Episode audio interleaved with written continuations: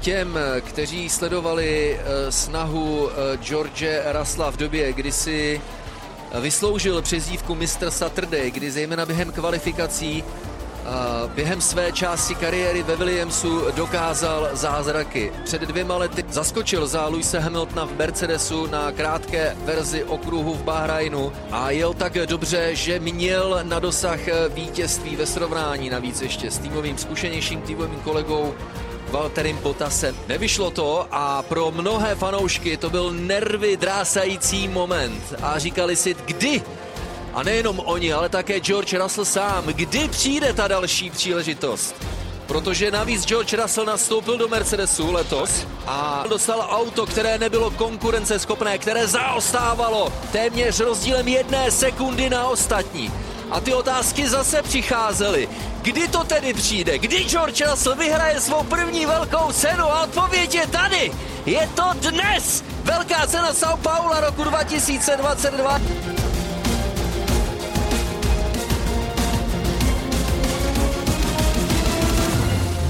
George Russell, you are a Formula One race winner. Come on, team! And it's come on!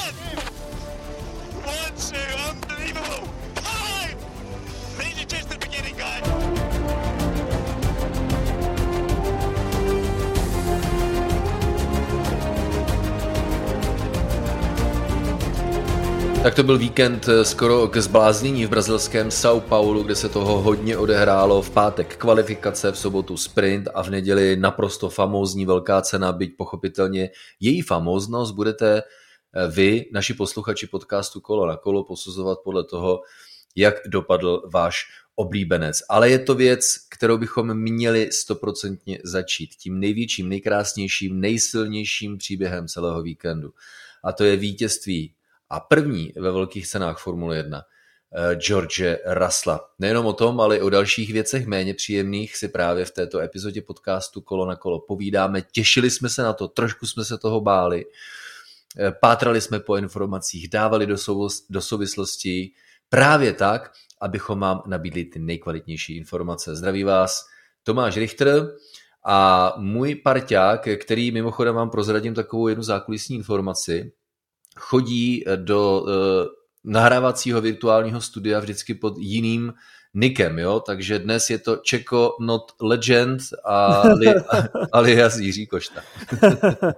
Já tě zdravím Tomáši a zdravím i naše posluchače.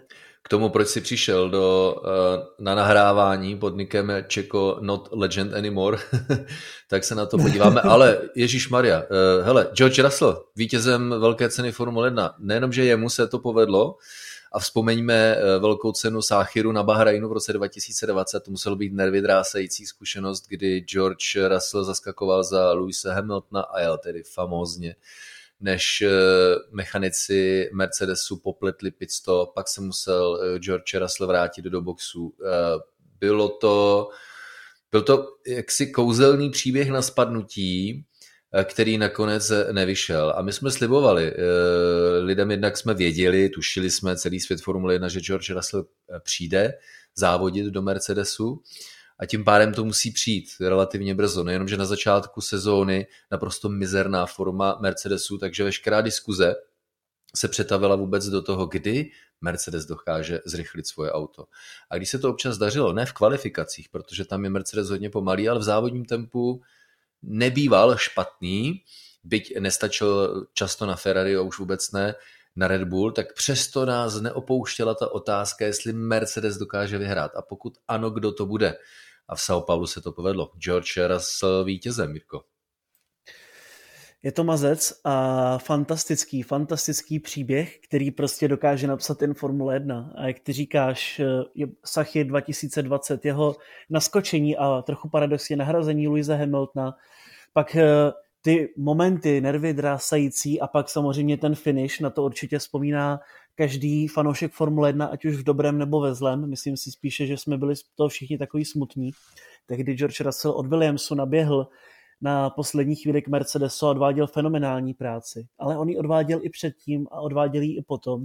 A rozhodně to bylo tím klíčem k úspěchu. Takové to možná trochu kliše, nikdy se nevzdávat, ale ono to skutečně funguje. George Russell nám to ukázal. Předváděl celý rok fantastické výkony, občas tam byly nějaké ty chybky, zaváhání, jako třeba v Singapuru, ale ve směs můžeme když už se blížíme ke konci sezóny, tak nějaký ohodnotit 8 z 10, něco takového. A George Russell to tedy dovezl konečně a ve velkém stylu, protože porazil právě Louisa Hamiltona. Přesně, jak říkáš, tenkrát to byl srdcerivný příběh. Myslím si, že existoval na celém světě pouze jeden jediný člověk, který byl spokojen s tím, že to George Russellovi v Bahrajnu v roce 2020 nevyšlo. Vítírko, kdo myslíš, že to byl? Valtteri Bottas?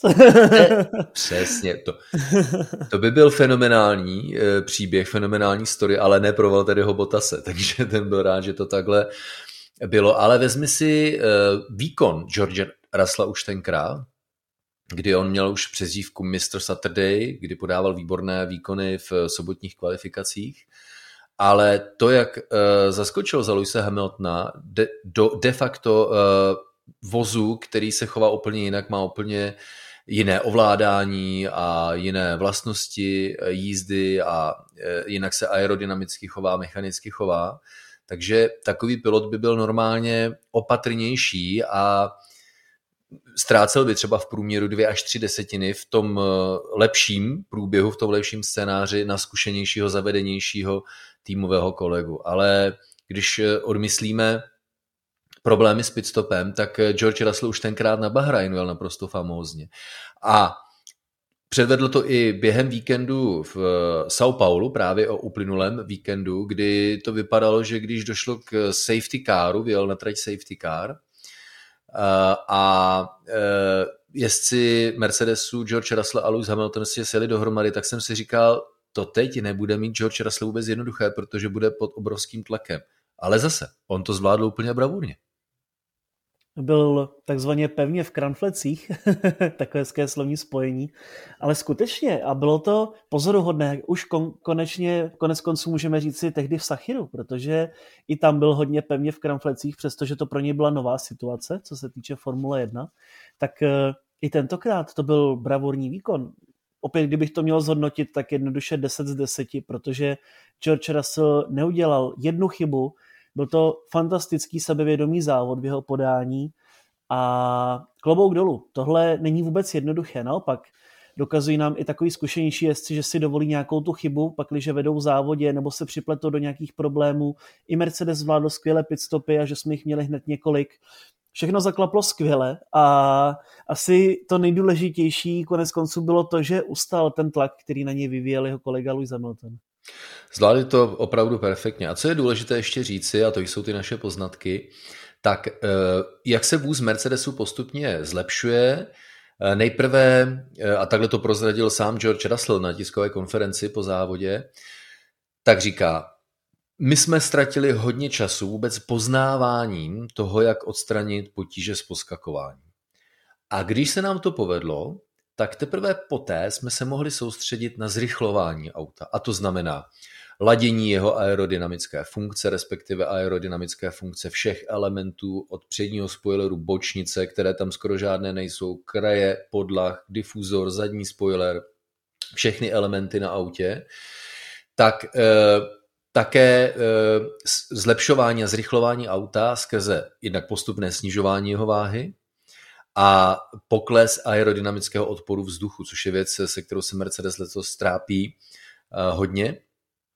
A tyhle ingredience uh, se potkaly už velice dobře v Austinu při velké ceně USA, ale s ohledem na okolnosti ještě nebyla dostatečně dobrá kvalifikace.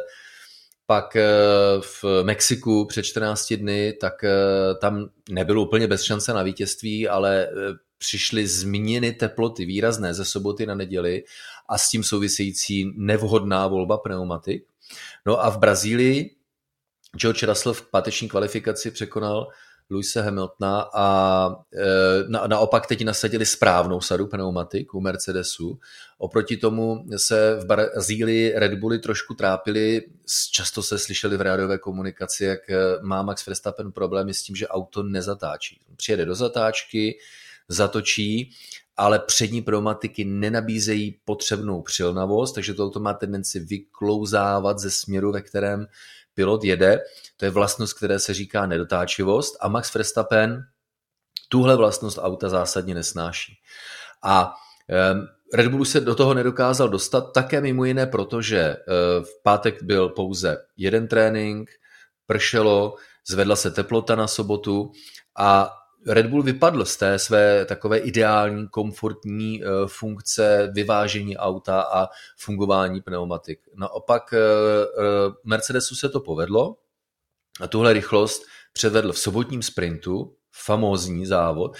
Ano, Eh, bylo to, eh, ta famóznost závodu byla eh, dána de facto nedojetou třetí částí kvalifikace, kdy se piloti seřadili na startu sprintu nikoli v souladu s výkonnostním žebříčkem. Takže tam byly tyhle rozdíly a to vždycky nabídne samozřejmě atraktivní velkou cenu a tuhle rychlost si Mercedes přenesl ze soboty pak i na neděli a jel naprosto Eh, bravurně. Takže to je možná na vysvětlenou, kde se vzala tahle až skoro zázračná eh, rychlost Mercedesu a eh, jestli si vzpomene Žírko a naši posluchači taky, tak je to jen bratru někde v květnu, kdy jsme si říkali, vyhraje Mercedes letos alespoň jednou a nebo nevyhraje. A tady máme odpověď. No, tak nějak by se asi dalo říct, že se k tomu schylovalo postupně, protože Mercedes tlačí, pořád, pořád do toho jdou, pořád se snaží něco málo vyvíjet, na rozdíl od ostatních, tam už ten development je trošičku mrtvý, u Ferrari třeba už se nevyvíjelo teď vůbec. Takže to je na jednu stranu logické, jak říkal Mattia Binotto, prostě my čekáme, že Mercedes bude silnější v těch posledních závodech sezóny, což se nakonec potvrdilo a to vítězství tedy přišlo a bylo k němu už hodně blízko i v Americe a, a také v Mexiku. A tam jsme se o tom bavili, že se možná Mercedes trochu pohřbil těmi strategiemi, ale tentokrát prostě nezaváhal a bylo to naprosto zasloužené. A co je na tom takový trochu paradox, že zase po dlouhé době nebyl přímo přítomen šéf týmu Mercedes Toto Wolf, takže jak kdyby to přineslo štěstí týmu, že tam není. jako ty narážíš na to, když nebývá Matia Binotto v místě konání závodu, že Ferrari podává lepší výsledky. Jo? přesně, přesně tak, přesně tak. Ale přesto náš drahý šéf Mercedesu Toto Wolf si nemohl nechat ujít příležitost, aby se nedostal do televize, takže Mercedes zaranžoval videohovor na eh, mobil, který pak dali do ruky George Russellovi a tohle všechno se objevilo ve světovém televiz, televizním vysílání. Tak si myslím, že ho fakt mrzelo, ale i pochopitelně, dá se to pochopit, eh, že ho mrzelo, že tam u toho není eh, Toto Wolf, viď? Určitě, protože to je prostě takové zadosti učinění asi a dokázání opět toho, že prostě my jsme Mercedes a my se nezdáváme a my dokážeme udělat z H čokoládu. Takže je to trochu škoda, trochu mě to mrzí za Tota, protože tohle prostě byl, byla skvělá atmosféra určitě u týmu a všichni měli možná i větší radost než z některého ze svých titulů po té těžké sezóně, ale vyhráli ve stylu a já trošku předběhnu, ale pořád si myslím, že prostě Mercedes bude příští rok zase slavit titul.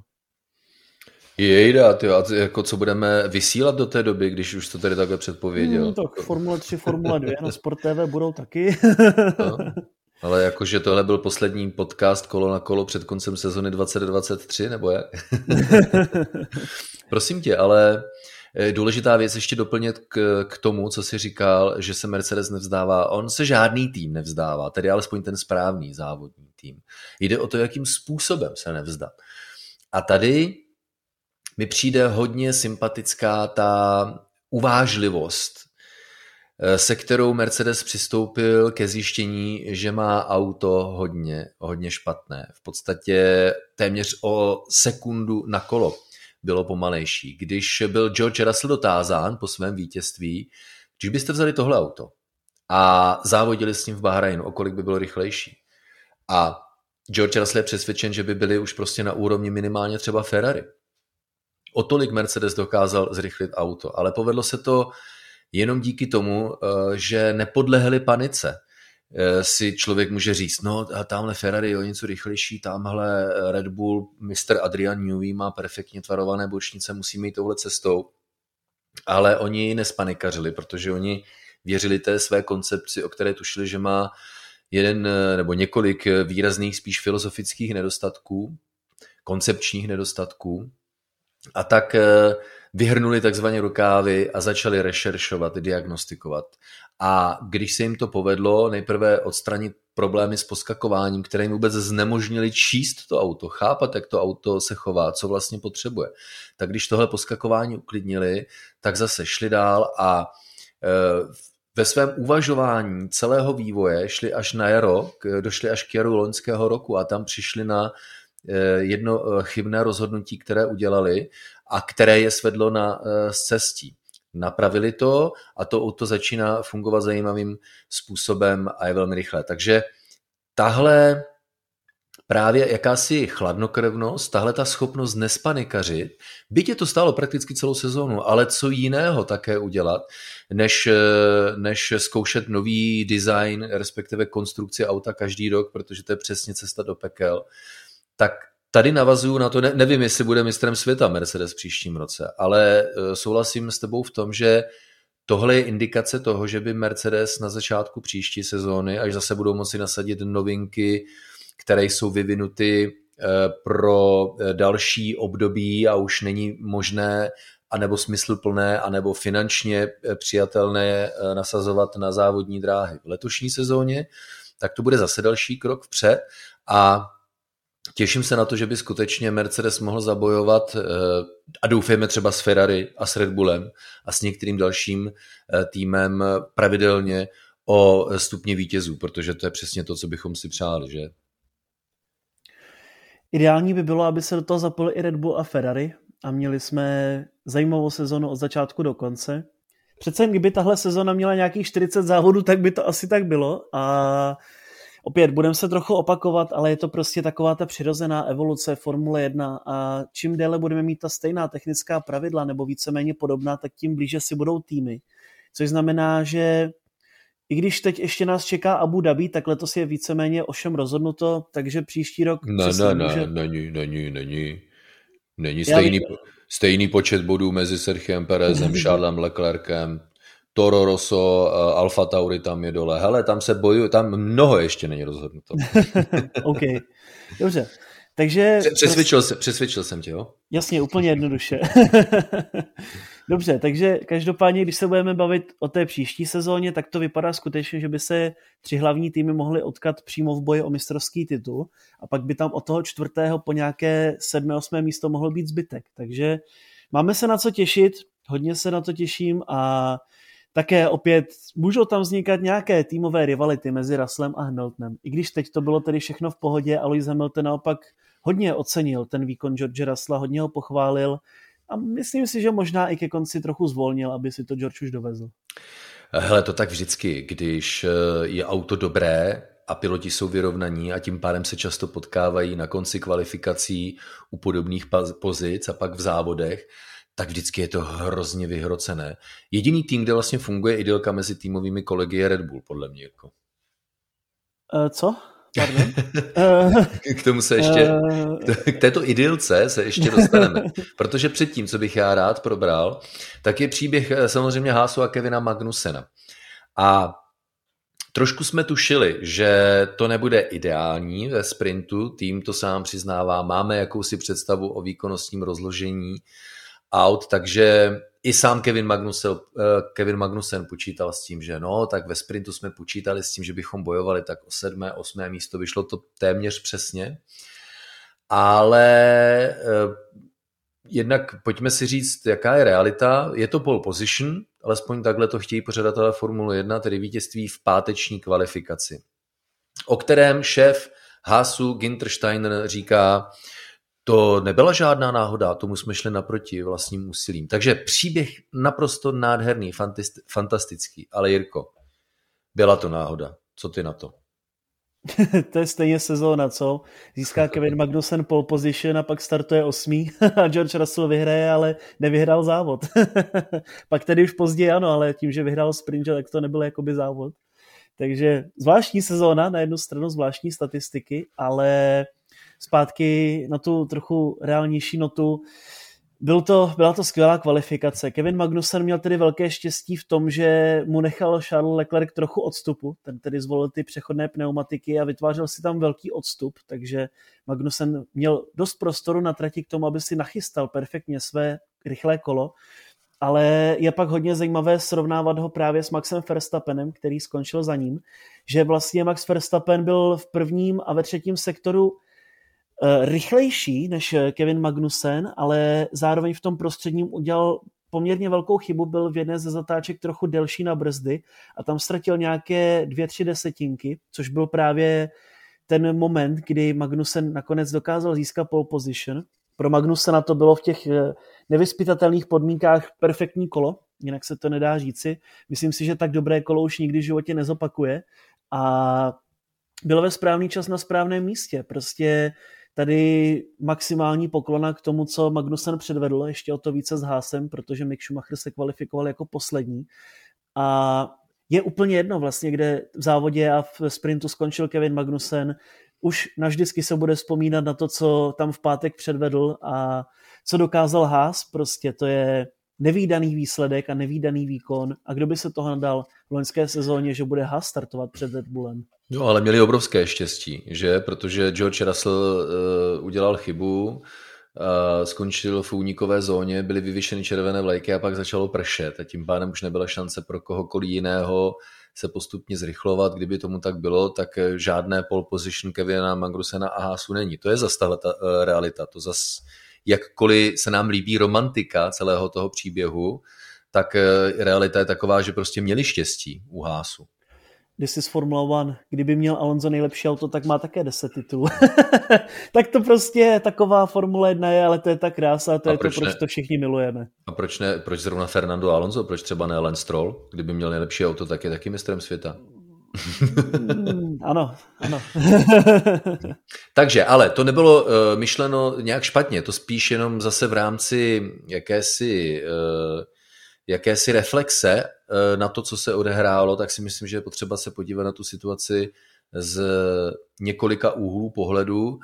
Mně se strašně moc líbí ten romantický. To prostě já jsem se radoval v podstatě s Hásem, s Kevinem Magnusenem.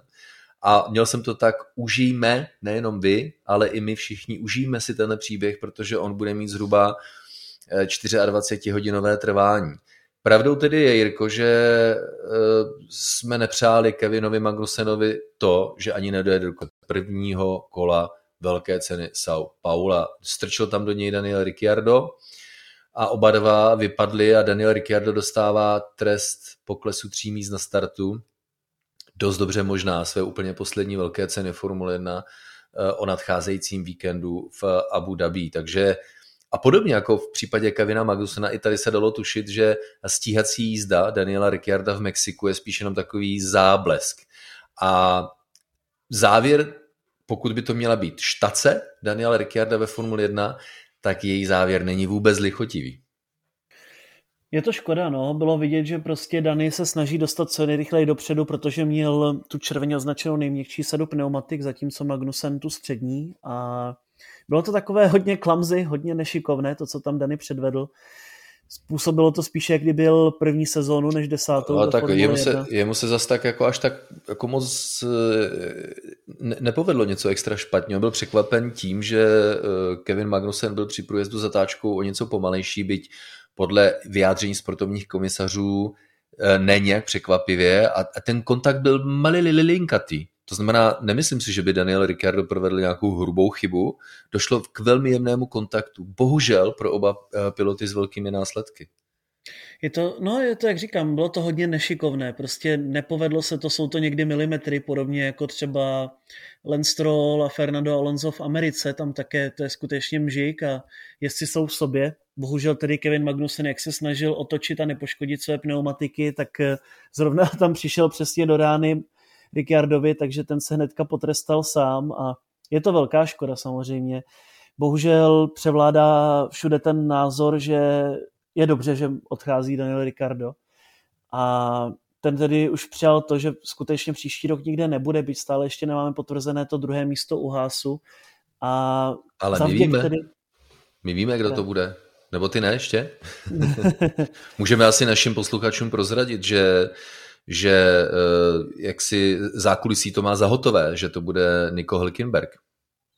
Je to tak, je to tak, takže Daniel Ricardo tedy nebude závodit v příští sezóně, ale pravděpodobně ani v té 2024, protože zkrátka není kde a není o něj prostě zájem, jenom tak eh, v, tom, v té pozici, jako byl Hülkenberg doposavat, že prostě se může hodit, když někdo vypadne, že je takový zkušený jezdec, že třeba něco zajede, když za někoho zaskočí, ale reálně na celou sezonu to s ním úplně nevypadá. O to více je to trochu překvapivé právě v souvislosti s Hülkenbergem, protože ten už měl také tak nějak, byl tak za Zenitem, se dá říci, ale přišlo prostě něco, čím Haas ohromil a máme tedy můžeme říci v posledních letech Hülkenberg po několikáté a jestli to skutečně tak bude, tak já jsem tedy hodně zvědavý, jak se mu bude dařit v porovnání právě s Kevinem Magnusenem ve Formuli 1 nikdy nevíš, dokud nedojde k oficiálnímu oznámení a někdy dokonce, i když právě, dojde k oficiálnímu právě. oznámení, tak se věci mění.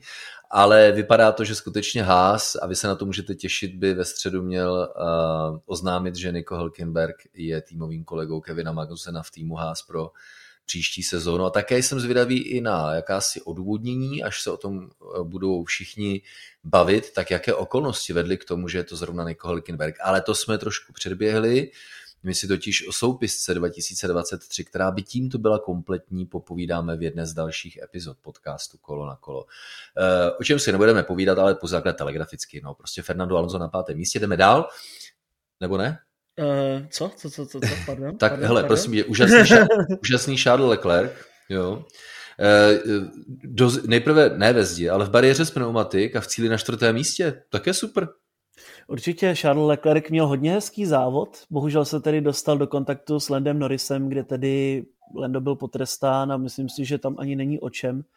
Skutečně to byl byl to hezký manévr, byl to hezký souboj, ale nedopadlo dobře a já když jsem viděl, jak se tam Leclerc točí, tak jsem si myslel, že bude safety car a že je konec. Vypadalo to podobně jako ve Francii, kdy se Leclerc zapíchnul do pneumatik, ale vycouval, dokázal pokračovat a krásnou stíhací jízdu předvedl a ten souboj tedy od toho vícemistra se nám zase zdramatizoval, protože bylo to tak nějak také opět v Brazílii jako na houpačce a výsledkem je tedy stejný počet bodů se Sergiem Pérezem. Eh, překvapilo mě podobně, jako vydrželo auto Fernanda Alonza v Austinu, tak eh, co vydrželo Ferrari Charlesa Leclerca a fungovalo docela eh, solidně. Já ti toho Fernanda Alonza brát nebudu. On, když se dostane do nějakých problémů, musí zajít do boxu, je skoro poslední a pak jako nezmar prostě začne bojovat a dostane se na body. Tady mu ve velkém tedy pomohl safety car v závěru, který musel natrať kvůli odstoupení Lenda Norise, takže ani jeden z McLarenů v Brazílii nedojeli do cíle, no ale Fernando Alonso to dal na krásném pátém místě, mimochodem Esteban Ocon na druhém voze Alpin je osmý a tím, že ani jeden z McLarenů nedojel do cíle, tak je eh, o bitvě Alpin a McLaren už rozhodnuto. Oba dva Alpiny jeli hodně hezky. Je velká škoda tedy toho, co se stalo ve sprintu, že se tam dotkli, protože oba dva pak startovali odzadu ale Esteban Ocon měl také velmi hezkou stíhací jízdu. Ten byl tedy poznamenán bohužel tím safety carem, naopak, jak říkáš, Fernando z toho dokázal vytěžit. Ale co je zajímavé, tak co se týče těch eh, jednotlivých časů na kolo, tak on byl vlastně v průměru na čtvrté pozici, byl dokonce před Verstappenem, před Leclerkem a před Perezem. Takže Samozřejmě na kdyby se nehraje, ale kdyby nestartoval tak vzadu a kdyby se Alpinu povedl ten jeden pitstop, protože tam ztratil 10 vteřin navíc, tak třeba mohl Alonso zasáhnout do boje o stupně vítězů a jak ty říkáš, nezmar. A mně to přijde, mně to přijde, že on se Alonso úplně vyhecuje a řekne si, tak ne, takhle ne prostě. A úplně se naštve, zdravě se naštve a podobně jako v Austinu, tak i teď prostě si řekl, já vám ukážu, kdo jsem. A o to více prostě předvádí fantastické výsledky prostě. Na jednu stranu si budete myslet, že jsem zaujatý, ale fakt tam Seš, jasně. My to, my to víme, seš. Jako, Z 18. na 5. místo s Alpinem, to je docela hustý, ne? takže, takže oba dva Alpiny, skvělá práce a jak měl McLaren nabito po tom sprintu, protože Lando Norris byl v první desítce a Dani Ricciardo byl také hodně blízko, Alpiny byly vzadu, tak se to úplně převrátilo v závodě, McLareny nedojeli a Alpiny tedy dvojité body a velmi důležité dvojité body tedy. Prosím tě, když říkáš časy na kolo, tak musíš říkat časy kolo na kolo. Jo, jen to Okay, je pro, pro okay. příště. A když tak ti udělám úplně speciální epizodu Fernando Alonso. Na to přijde ještě, jo? Až bude končit kariéru, což bude za dva roky. Nebo Eh, za deset. Na, polik, na kolikátý pokus? no, se, se, tak se uvidí ještě. Prosím tě, ale v závěru závodu nastala zajímavá konstelace. Uh, Sergio Pérez tedy byl na nešťastné sadě pneumatik a z hlouby pole jej a všechny ostatní dojížděl Max Verstappen, eh, který totiž v úvodu, eh, v úvodních částech závodu kolidoval s Lewisem Hamiltonem. Eh, Mimochodem na, na mém Twitteru a nebo Instagramu Tom Richter F1 najdete fotku od naší agentury z momentu doteku obou formulí Luise Hamiltona a Maxe Verstappena, která mi nechala připomenout loňské souboje. To úplně mě zamrazilo. A vrátila se mi částečně ta extrémně vypjatá, možná si mi to ani někdy nedochází, jak vypjatá ta atmosféra byla, ale tahle fotka právě mě přivádí zpátky ty, ty pocity a emoční rozpoložení e, neskutečně skoro ne agresivního, ale opravdu mimořádného souboje mezi Lewisem Hamiltonem a Maxem Verstappenem. A jejich incident jako kdyby těmto soubojům dal připomenout. No, mě to hodně připomnělo loňskou Monzu, kdy se oba dva také srazili. Hodně podobným manévrem to vypadalo, protože tam vlastně také Lewis Hamilton tlačil Maxe Verstappena více a více na obrubník a ten už neměl kam zatočit. Takže to bylo v tomto případě bych řekl hodně podobné, ale na druhou stranu spíše takový závodní incident, asi bychom mohli říct, bylo to 50-50, oba dva nesli nějaký, nějaký svůj podíl viny, tak či tak to oběma poměrně zkazilo závod. A teď úplně nevím, kdo to, kdo to říkal, jestli to byl Mika Häkkinen, ale že to je prostě souboj ek a prostě to jsou chlapci, kteří mají Vel, na svém velkých, kontě... Velkých vajec, myslíš, jo? Tak, tak, tak, ano. Takže, a nebo malých naopak? Ne. Každopádně... Co, každop... oba, oba mají velký koule, si myslím. Ale. to je zase do jiného podcastu asi. Každopádně... Ne, to je podcast kolo na kolo, tohle, povídej. Okay. Každopádně, každopádně, prostě jak řekl Lewis Hamilton, já jsem automaticky cílem, protože mám na svém kontě velká čísla, velké úspěchy a samozřejmě tady je to souboj a pochopitelný souboj, já to naprosto rozumím, že když jste několikanásobný šampion, že se nechcete nechat předjet. Jak v podání Maxe Verstappena, tak v podání Luise Hamiltona. Ale tak či tak Verstappen si tedy poškodil své křídlo, ztratil mnoho pozic. Podle mě to bylo takové to, použiju ten termín Verstappenovské, zbytečně uspěchané, protože byla tam velká příležitost, ten závod se ještě rozjížděl, bylo tam několik, ještě mnoho kol tam bylo v podstatě do konce závodu. Verstappen měl slušně rozjetý ten závod a tímhle se zbytečně vyřadil, pak dostal ještě penalizaci za ten incident a podobně jako třeba dělat takové ty zbytečné chyby, takové ty zbrklé chyby, které má na svém kontě celou kariéru v různých momentech, v takovýchhle těch, kdy si není jistý, tak to přišlo i tentokrát a je to škoda, ale ve finále to může být Verstappenovi jedno, protože titul má jistý, má vyhraný 14 závodů a letos jinak, když pomineme tohle ten problém a možná ten Singapur částečně, tak byl nejlepším pilotem. Jak říkám, vždycky je nejlepší si nechat určitý časový a tím pádem i emoční odstup a jsem přesvědčen, že to komisaři neměli trestat. Bylo to skutečně téměř 50-50, tam si prostě kluci, jak já říkám, často šli naproti jo, a neuhnuli tak, tak, ani jeden. Jo. Ale uh, Max Verstappen dojel svého týmového kolegu uh, Sergio Pereze a když ještě pomineme, že na konečném pátém místě dojel Fernando Alonso, tak vepředu byla dvojice Charles Leclerc a Carlos Sainz. A my připomeneme, že Sergio Perez a Charles Leclerc bojují o druhé místo v konečném pořadí mezi jezdci, takže se nám tady spustila ne jedna, ale hned dvě kampaně. Jedna kampaň Charlesa Leclerca, který žadonil, hele, jde mi o body, řekněte Carlosu Sainzovi, ať mě pustí. A u Red Bullu to provedli trošku složitěji, že Max Verstappen dostal instrukci, že je Sergio Perez nechá předjet, tak aby předjel ještě Charlesa Leclerca, které, kterému by tímto vzali body a tímto odebráním bodů Charlesu Leclercovi, tím, že by jej předjel Max Verstappen, tak by pomohl Sergio Perezovi. Jestli vám to zní složitě, je to ano velmi alibistické řešení, ale má hlavu a patu a e, uspokojili by tak oba dva své piloty a Maxe Verstappena e, především. Pokud se Verstappenovi nepodaří Charlesa Leclerca předjet, tak e, pustí e, Sergio Pereze před sebe zpátky. O tom to není žádných pochyb, protože Max Verstappen dostal v závěru závodu přesně tuhle instrukci před cílovou čárou před sebe pust Sergio Pereze. A to se nestalo. A následovala eh, reakce, respektive vysvětlení. Vysvětlení ne, Max Verstappen to nevysvětlil a sám prohlásil, že to ani vysvětlovat nebude. Pouze řekl, že proto má své důvody, proč to neudělal. To, že Max Verstappen před sebe Sergio Pereze nepustil, mě upřímně nepřekvapuje až tak úplně.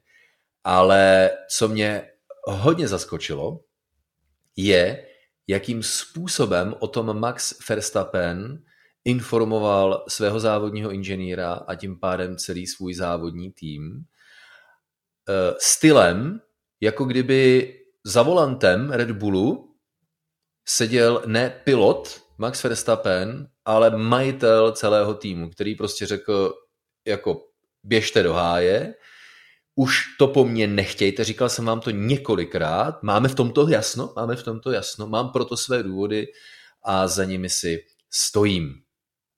A co nás šokovalo, tak ještě uvedu do určité perspektivy, protože e,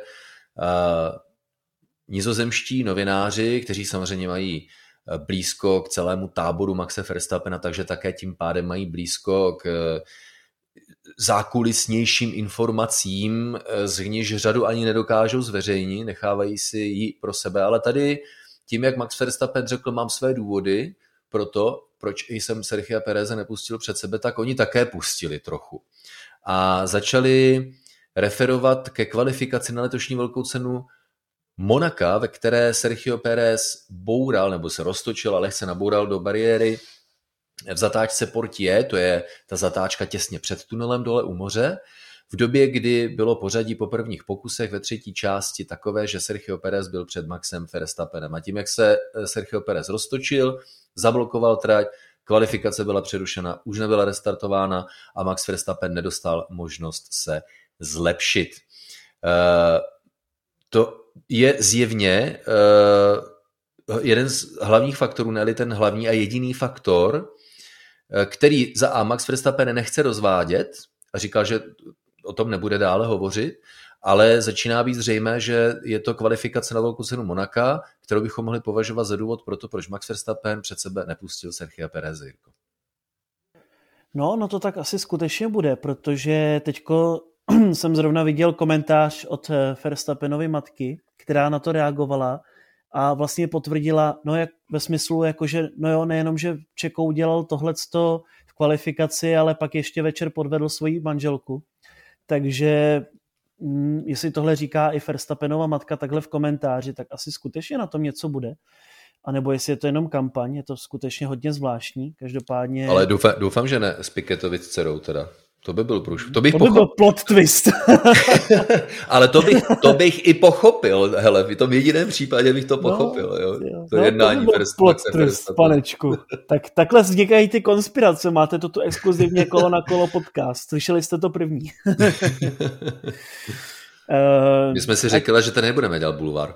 Ne, ne, ne, never, never ever. Nikdy jsme nedělali, nikdy nebudeme. Tak, ale pokračuj, prosím. Každopádně, každopádně to je jedna věc, to ať si řeší, jak chtějí, tohle je mimo závodní dráhu, ale na jednu stranu by to dávalo smysl, protože abychom to uvedli do té úplné roviny, tak eh, tehdy ještě byl přímý souboj mezi Sergiem Pérezem a Maxem Verstappenem. Přitom u sebe byli skutečně hodně blízko, co se týče bodovaných příček. Přestože v ten moment, kdy byla kvalifikace zastavena, tak to bylo Ferrari 1-2, Leclerc na pole position, druhý Sainz, třetí Perez, čtvrtý Verstappen. Tak eh, Verstappen to měl rozjet to docela slušně na to, aby získal první pozici. Takže by to dávalo smysl, že chtěl Čeko udělat něco takového. Na druhou stranu mě úplně nesedí, že by naboural tak, aby poškodil zadní část vozu, která je nejvíce náchylná. Což znamená převodovka, motor, mohl cokoliv měnit, podobně jako měl problémy Leclerc o rok před tím, že nestartoval z toho svého pole position, tak uh, mohlo se stát strašně moc věcí. O to více, když je to v takovém nepřehledném místě, kde do něj mohl někdo narazit z boku, jakože Carlos Sainz do něj tak nějak částečně naboural do přední části, tak eh, nevím, nějak mi to nesedí. Je mi to takové celé hodně zvláštní, ale z toho informací nejenom, že ji teda nepřímo potvrdila Verstappenova matka, ale zároveň i holandští komentátoři a Tom Coronel jmenovitě například, který je úzce právě vázán s rodinou Verstappenových, protože už s jeho otcem Josem Verstappenem trávili mnoho a mnoho let na závodní dráze, tak je to takové, že to vlastně asi je pravda. Ale nějak mi to celé nesedí, je Počkej, to celé zvláštní. Eh, pojďme uvést tady jednu věc na pravou míru. Eh, to, to, co jsi popsal, se stalo, takže to je pravda. Tedy, že se Sergio Perez roztočil, zablokoval trať, znemožnil Verstappenovi se zlepšit. Sergio Perez pak eh, o druhý, o den později velkou cenu Monaka vyhrál.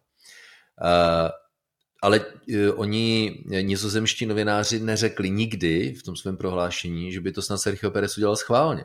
A to je to zásadní. Já si totiž umím představit, že při eh, ambicích osobnosti typu Maxe Verstappena on je Sergio Perez naštvaný už jenom proto, že se to stalo. Jo? Ale to, že to bylo schválně, tak je jakýsi, jakási spekulace, která v tom prostoru internetu žije vlastním životem.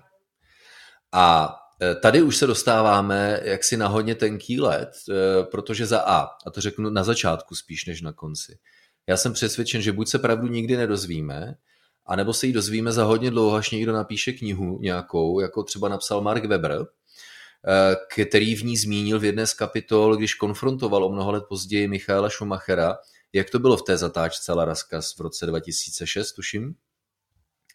A no, no.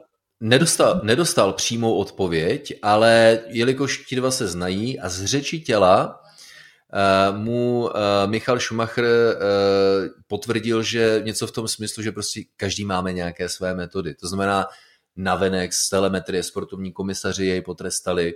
Michal Schumacher to sám nikdy nepřiznal, ale tenhle jeden malinký střípek dává tušit, že prostě to takhle takticky Michal Schumacher zkusil. Jenomže to byl rok 2006, to je 22 let, pardon, to je to je 10, 12, 16. 16 let, jo. 16 let zpátky. A od té doby se Formule 1 hodně změnila. Všechno je daleko, daleko více vidět. A teď můžeme říct jednu strašně důležitou věc, že pokud-li to Sergio Perez udělal správně, a já jenom řeknu, že pokud by mě to u někoho překvapilo, tak je to právě osobnost typu Sergio Pereze. Tak pokud by to Sergio Perez udělal správně, tak vám řeknu, kdo to stoprocentně ví a je to Red Bull, protože tohle na telemetrii neokecáte. Stejně jako neokecáte to, a oni to pak neokecali, eh, že eh, Nelson Piquet boural schválně v Singapuru roku 2008. Takže když už připustím tu naprosto šílenou eh, teorii, že by to Sergio Perez udělal správně, tak vězte, že to neví jenom on, ale že to ví celý Red Bull a tím pádem by to samozřejmě věděl Max Verstappen a tím pádem by to vědělo celé jeho příbuzenstvo. A tady se naskýtá otázka, jestli je to pouhá nehoda, anebo v tom byl nějaký úmysl, o kterém a v tomhle je Red Bull jako si myslím velice schopný a dokázal by to jak si uchovat za zavřenými dveřmi, tak pokud bychom už vůbec připustili, že to Sergio udělal, eh, Pérez udělal schválně, tak si můžeme být jisti, že o tom ví celý tým.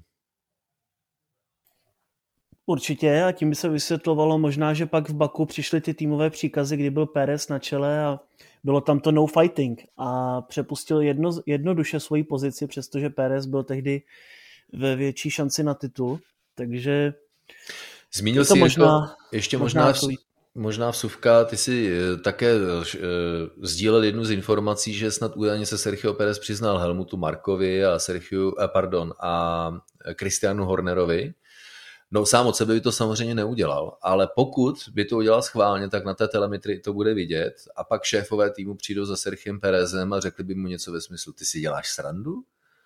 A pod tlakem těchto důkazů by se Sergio Perez přiznal, respektive by z toho zešlo to, že by to někomu řekl. Takže objektivně eh, nemyslím si, že bychom se, jestli vůbec, tak v dalších letech určitě ne, dozvěděli, jestli eh, kolize s bariérou při kvalifikaci na letošní velkou cenu Monaka byla ze strany Serchia Pereze záměrná nebo ne. Ale Jirko, pokud ano, tak to je zase taková jako další detektivka, co? Mm, jak říkáš, mě to celé nesedí. Kdyby to byl jakýkoliv jiný pilot, tak bych to asi pochopil, ale u Čeka fakt ne. Já prostě nevím. Koukal jsem na ten onboard několikrát. Jsou tam takové dva sporné momenty, které jsou už buď o tom, jestli chtěl chytit ten vůz nebo nechtěl, to ví jenom Čeko, ale je to, je to škoda, je to hodně zvláštní. Nevíme, nedozvíme se to, jak ty říkáš, pravděpodobně, ale mrzí mě to, protože Čeko byl fantastickým sparring partnerem, fantastickým wingmanem pro Maxe Verstappena poslední dvě sezóny a nemyslím si, že měl někdo ve Formule 1 lepšího a lojálnějšího týmového kolegu, který mu, jak konec konců sám Čeko řekl, pomohl ke dvěma titulům mistra světa, protože těch momentů, kterých bylo, kdy Čeko pomáhal, především pak loni v Abu Dhabi, nebýt Čeka, tak prostě má titul Hamilton. Já si myslím, že tohle byl ten klíč k úspěchu. Ne nějaký safety car, ne nějaký Michael Messi, ale Čeko byl tím klíčem. Pokud vás to zajímá, jak to myslím, tak to bylo dáno tím, že Čeko vlastně dokázal držet Luise Hamiltona dvě kola a nějakých 10-15 vteřin dokázal Max Verstappen stáhnout, čímž se dostal do pit window a díky tomu, když byl na trati safety car, tak eh, Verstappen mohl zajet do boxu, ale Hamilton ne, protože by ztratil pozici na trati. A to si myslím, že ať se stalo v Monaku cokoliv, tak eh, by měl být Max Verstappen tak zavázán Perézovi, obzvláště za tohle, že nemůže vytahovat něco, co se stalo v létě, kor, když má už druhý titul v kapse. A jestli získá Verstappen nějaké šesté nebo sedmé místo, tak si myslím, že je absolutně irrelevantní. Uh, já jsem také uh, vůbec uh, nejsem, respektive nejsem schopen vůbec uvěřit tomu, že by to Sergio Perez provedl, ale uh, na straně druhé život už mě naučil uh, takové věci, že prostě od lidí, od kterých byste to nejméně čekali, tak přijdou věci, které vás naprosto šokují. Uh, tím na straně druhé neříkám, že připouštím, že by to Sergio Perez udělal. Uh, závěr je jednoduchý. Nevím a nevíme. A to je asi to nejobjektivnější, co k tomu dokážeme říci, což nic nemění na tom, že mě pořád zkrátka chladnokrevnost a taková Eh, povýšenost možná až Maxe Verstappena s tím, jak eh, informoval Red Bull o tom, co informoval, mu nadával skoro už, mě o to nežádejte. A jakkoliv bývá Red Bull velmi asertivní ve svých příkazech vůči pilotům, tak tady žadonili, aby před sebe Sergio Pereze pustil, což zas mimochodem ty jsi řekl, že si pak studoval záběry a a pak ti napadly nějaké, nějaké, nějaké podezřelé momenty nebo si si jich všiml. Tady eh, funguje totiž jeden strašně silný eh, psychologický moment. Pokud, vás někdo, pokud vám někdo vnukne, pochy, vnukne pochybnost, tak pak už jste schopni uvěřit eh, čemukoliv, ať už to znamená cokoliv. To znamená, pokud byste chtěli najít na incidentu Sergio Pereze něco podezřelého, s vědomím toho, že tam něco hledáte, protože si myslíte, že by to mohl udělat schválně, tak vězte, že tam něco takového najdete, ale to, to najdete u každé takové podobné nehody. To si myslím, že by prostě nemohlo fungovat ani jako důkaz. No každopádně je to velká věc, o které jednak Red Bull řekl case closed, uzavřeno, eh, piloti si to vyříkali, podali si ruce a Verstappen, když bude potřeba, tak Perezovi pomůže v Abu eh, Dhabi. Mimochodem eh, jdou do velké ceny Abu Dhabi oba dva piloti, jak Sergio Perez, tak Charles Leclerc se shodným počtem 290 bodů na Twitteru jsem mě napadlo takové přirovnání, že to je nepovedený remake na konec loňské sezóny, kde Max Verstappen s Lewisem Hamiltonem šli se shodným počtem bodů do velké ceny a bude být, akorát tady to nebude mít takový prožitek, protože Max Verstappen je daleko před nimi eh, s počtem bodů 429. Ale proč mají Leclerc a e, Perez schodný počet bodů, protože Verstappen nepustil Pereze a Carlos Sainz nepustil Leclerca. Dělám si z toho srandu, že všichni chtěli tím pádem, aby měli stejný počet bodů, aby se mělo, e, aby bylo o čem hovořit před velkou cenou e, Abu Dhabi. Ale pravdou je, Jirko, že zatímco Verstappenovi o nic nejde a jako dojet do cíle pátý nebo šestý, tak budíš, ale Carlos Sainz by musel odevzdat stupně vítězů a to není málo, nehledě na to, že uh, Charles, uh, pardon, Carlos Sainz prozradil po závodě, že o žádném takovém pokynu, o žádné takové rozvaze, že by měl před sebe pustit Leclerca, tak vůbec neslyšel, což jenom indikuje to, že jakékoliv prozby Charlesa Leclerca zůstaly na úrovni samotného týmu a ke druhému pilotovi se vůbec nedostali. Mm, ale tam se to dá docela pochopit, protože tam byl Fernando Alonso poměrně hodně blízko a ono není jednoduché to provést tak, jako když máte za zády Fernanda Alonso, abyste ty pozice elegantně vyměnili. Takže tam to Ferrari obhájilo tím, že prostě nechtělo riskovat to, že ztratí další body na úkor Alonza, což je pochopitelné. Tam si myslím, že se to dá omluvit.